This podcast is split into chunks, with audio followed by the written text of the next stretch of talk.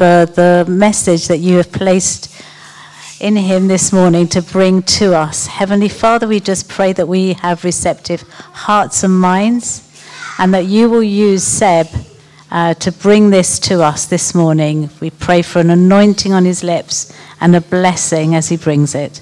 In Jesus' name, amen. Amen. Thanks, Hannah. Thanks, Hannah. Guys, there's something buzzing. Is it the keyboard?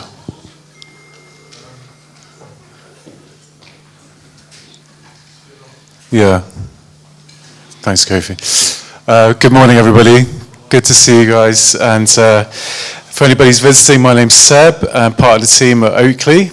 And um, we're doing things a little bit differently this morning. So uh, this has kind of come more at the end of the service. And uh, hopefully you've got the email, and apologies if you didn't, that said that we would be taking a little bit of time to talk about uh, sexuality and marriage, um, particularly in the light of recent developments in the Church of England. And that's great. Thanks, guys. That's it. And, um, and so we wanted to kind of just periodically do some teaching into this. Uh, we feel it's important and it's not to be ignored. And uh, the youth and young adults are in. If it's a surprise to you um, and you've got young people in, uh, there is a film going on out the back and uh, they're welcome to go, go in that direction.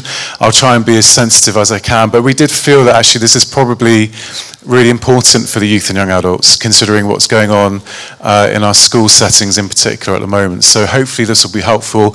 It with a whole list of caveats. I had seven caveats. I've whittled it down to three or four. Uh, the first one is, as I said, will be a bit different. I never use PowerPoint, if you know me. I rarely use notes, but today there will be a little bit of PowerPoint. Um, because I want to be just really, really clear on some things.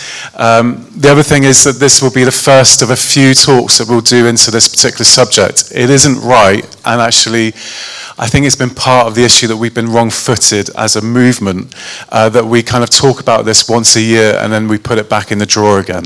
When it comes to sexuality, uh, it is the lived experience of everybody in the room and it penetrates right through to the, the kind of very core of who we are.